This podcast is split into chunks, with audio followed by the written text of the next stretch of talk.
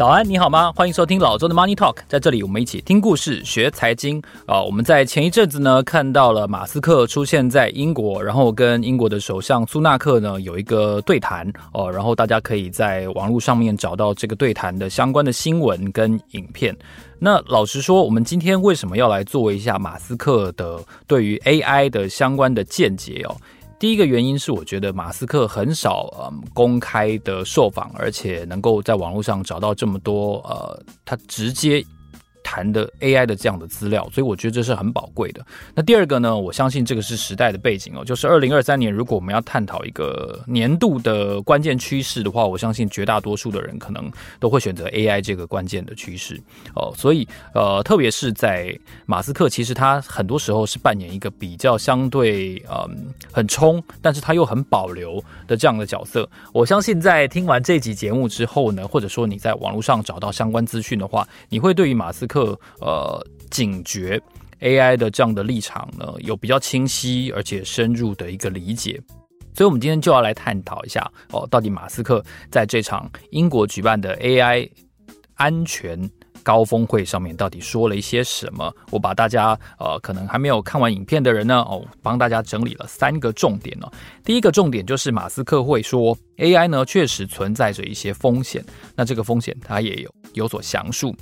第二个重点呢，要跟大家谈一下马斯克是怎么看待中国发展 AI 相关的态度哦。当然，呃，他跟中国在特斯拉的事情上面有一些呃制造业的利益存在着，但是关于 AI 呢，哦，马斯克有不一样的看法。第三个重点要来探讨一下，有一些媒体有谈到，在这个访谈当中呢，哦，苏纳克问了一下马斯克对于未来。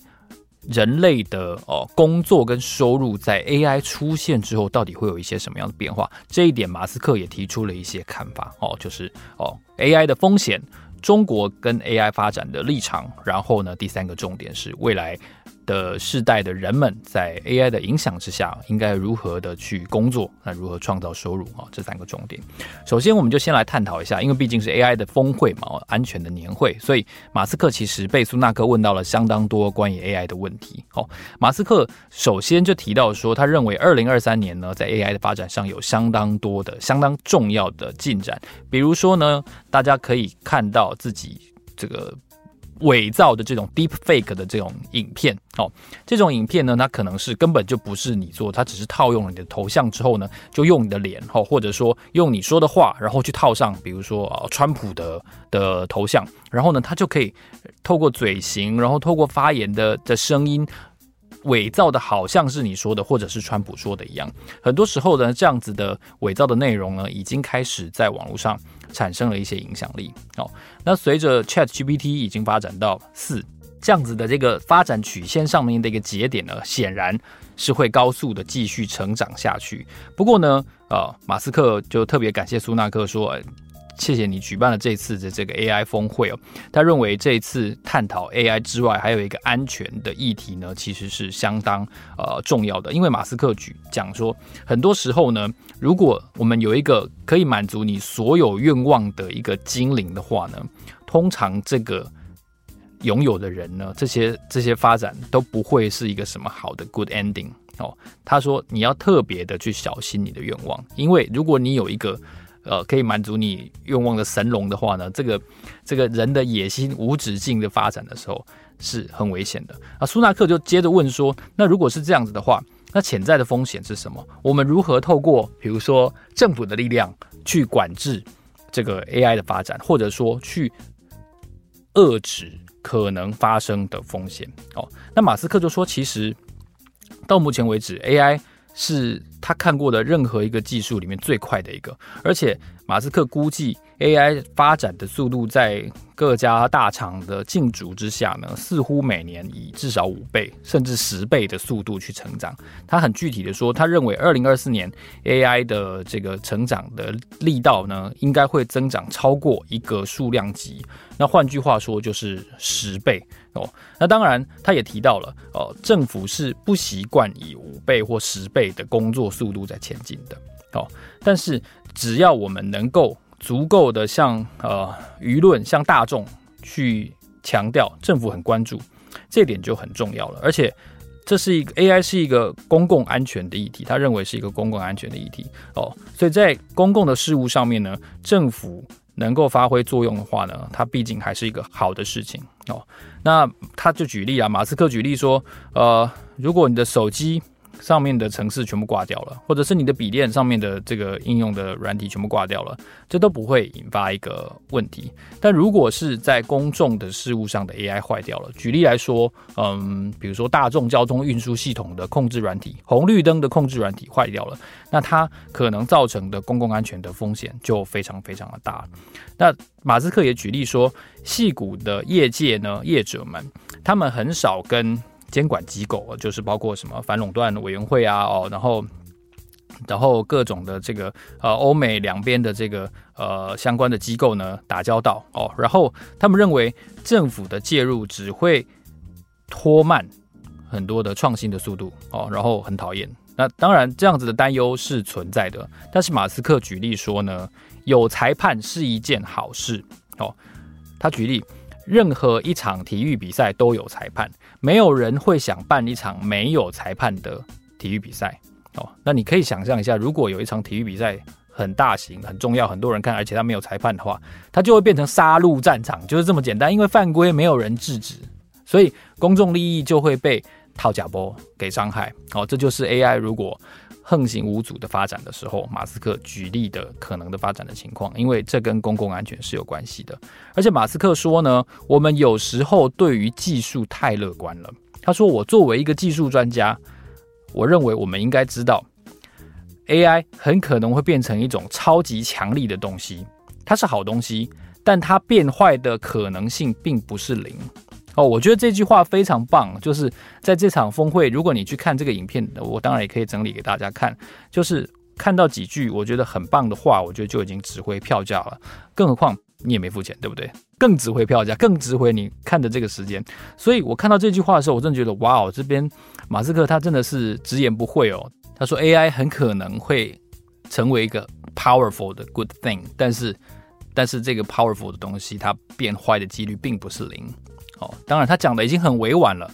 万一他变坏的时候，哦，那就是魔鬼终结者了。各位，大家就是 你知道吗？哒哒哒哒哒哒哒，你知道吗？Terminator 那个那个样子。当然，当然，这是这是一种其中电影的一种幻想了哈。在这个对谈里面，其实苏纳克也有问到詹姆斯·科麦隆电影这件事情，他们有拿这个作为一个比喻。哦，所以，所以如果他变坏的可能性不是零的时候，这样子。关乎很大的公众利益的事物，它确实就需要政府的介入。哦，显然是这样。这是马斯克对 AI 的呃发展的担忧的一个很清楚的显著。哦，这是我们这一集的第一个重点。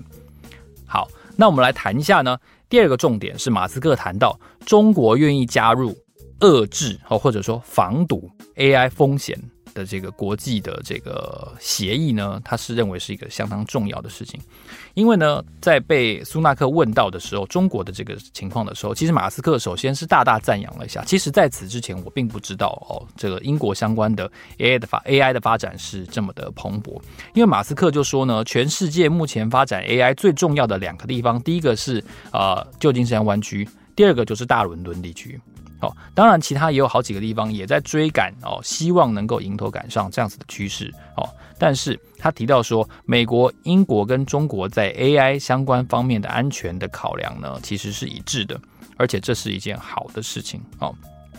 那苏纳克就追问说：“那我们应该跟他们接触吗？我们能相信他们吗？”哦，苏纳克指的是中国，这个他们是中国。那马斯克就说呢，其实他也讲得很坦白，他说：“如果我们不这么做，如果我们不跟他们接触，我们不相信他们的话，如果中国不参与 AI 安全相关的发展跟协定的话呢，哦，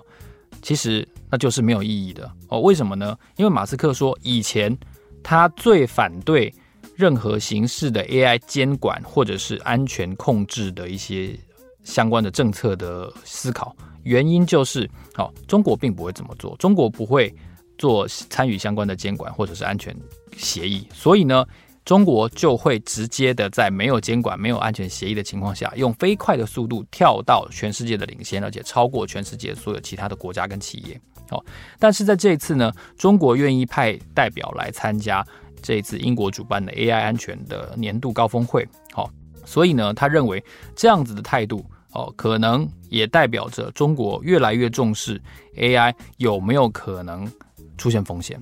哦，而不是在乎他们要成为世界最领先的。哦，在中国有参加这个 AI 安全与风险的年会讨论的情况下呢，他就认为，哎，这样子的讨论，全世界各国性质的讨论，那就是有意义的，因为中国不会顾着自己要执着于高速发展这样子的立场，而是能够着眼于风险意识的分享、风险意识的发展。哦，这一点关于中国的议题呢，哦，马斯克是这样子的陈述。第三个重点呢，要来跟大家介绍一下，哎。未来假如有 AI 的介入跟帮忙的话，到底人们要靠什么赚钱呢？那靠智力，显然就人类的智力已经没有一个可比较性了。就是他再怎么样都比你聪明嘛，比你快，他不需要退休金，他也不用睡觉，他整天就是一直算算算，你给他资料他就算算算。那到底未来世代的人们哦，现在在听本集节目的。呃，各位老中青三代的朋友们哦，我相信都有机会看到这一天，就是马斯克口中所说的。当苏纳克问到他说：“你对于人工智慧，还有它如何影响人类的工作跟整个全世界的劳动市场有什么看法的时候呢？”马斯克就说呢：“我们今天在这里已经看到了历史上最有破坏性的一股力量哦。我们，他指的是全世界当前的人们哦。”我们呢，已经第一次的拥有了比全世界最聪明的大脑还要聪明的东西。哦，我觉得这句话很酷诶，就是确实，呃，不只是 Chat GPT，就是全目前全世界所有大家在热爱、在使用的这些 AI 呢，他们确实，即使是单独每一个 AI，也都可以说是比全世界最聪明的人还要再更聪明的东西，因为它不需要休息哦，因为它不需要退休金，它不会生病，只要你给它。插着电啊，它这个电源电力不不中断的话，它就不会停止工作哦。那马斯克说，我很难确切的说出那一天是什么时候，但那一天总有一天要到来。那一天的场景是什么呢？马斯克说，那一天到来的时候呢，将不需要任何的工作。如果你想要有一份工作，只是为了要求一个个人的满足感的话，你可以有一份工作，但是 AI 会。能够完成任何一件事情哦，马斯克不知道这样子的场景呢，会不会让人觉得不舒服哦，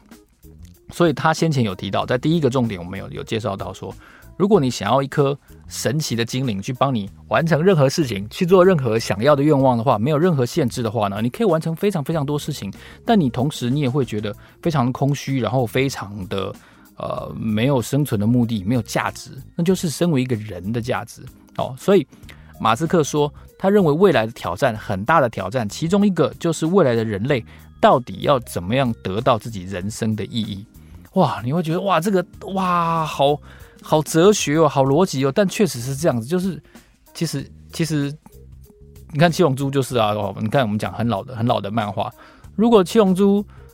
呃，随随时这个任何一个敌人都可以叫神龙去消灭的话，那到底我们七龙珠要画来干嘛？对不对？就没有没有任何看的意义了嘛？你也不可能看这样子一个漫画。那如果如果任何一个敌人都这么好解决的话，就就没有英雄漫画、英雄电影的存在了。然后马斯克就提到说，哦，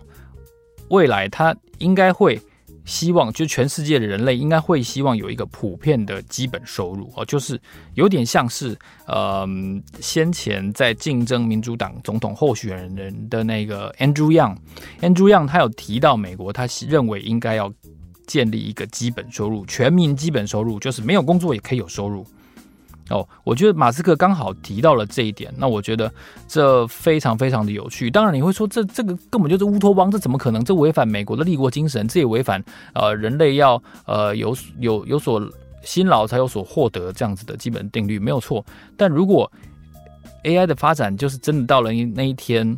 就是它任何事情都可以帮你解决。那当然它不能通马桶，可能通马桶还是要你自己来的时候，你到底人们的这个嗯。生存的意义到底是什么？哦，因为马斯克就说，你可以问他任何问题哦，这会非常有助于人类的教育哦，他会是你最棒的导师，他非常的有耐心哦，他可以解决你任何的疑惑，你可以一直问他，一直问他，一直问他，然后呢，未来人类呢也不会缺少商品，然后也能够得到非常充分的服务，因为背后有 AI 哦。到那一天，他认为马斯克认为啊，这将是一个非常富足、一个充裕的时代。好，但是在那样的乌托邦底下，到底有 AI 的参与底下，到底人类生存的意义到底是什么？这一点呢，老实说，到目前为止，我觉得在这场年会他并没有说得非常清楚，因为他也是提出了问题。那我想这个问题是参与的各位听众朋友们呢，可能在未来都需要去回答的一个问题哦。那我们把这三个重点整理之后呢，我想大家听完之后可能还是会雾煞煞，就是 OK。有 AI 未来到底是什么？说不定我们在几年之后就会听到，就会看到，甚至感受到有 AI 参与、深度参与的未来到底长的是什么样子。那我也想听听看，在各位听众的心中，不知道你觉得 AI 参与的未来是什么样？那你现在有使用什么 AI 的服务吗？那欢迎你在 Apple Podcast 或者是在 First Story 留言告诉我你的意见，我期待。大家能够互相的多多交流。好，保重 Money Talk，让我们下期见，谢谢，拜拜。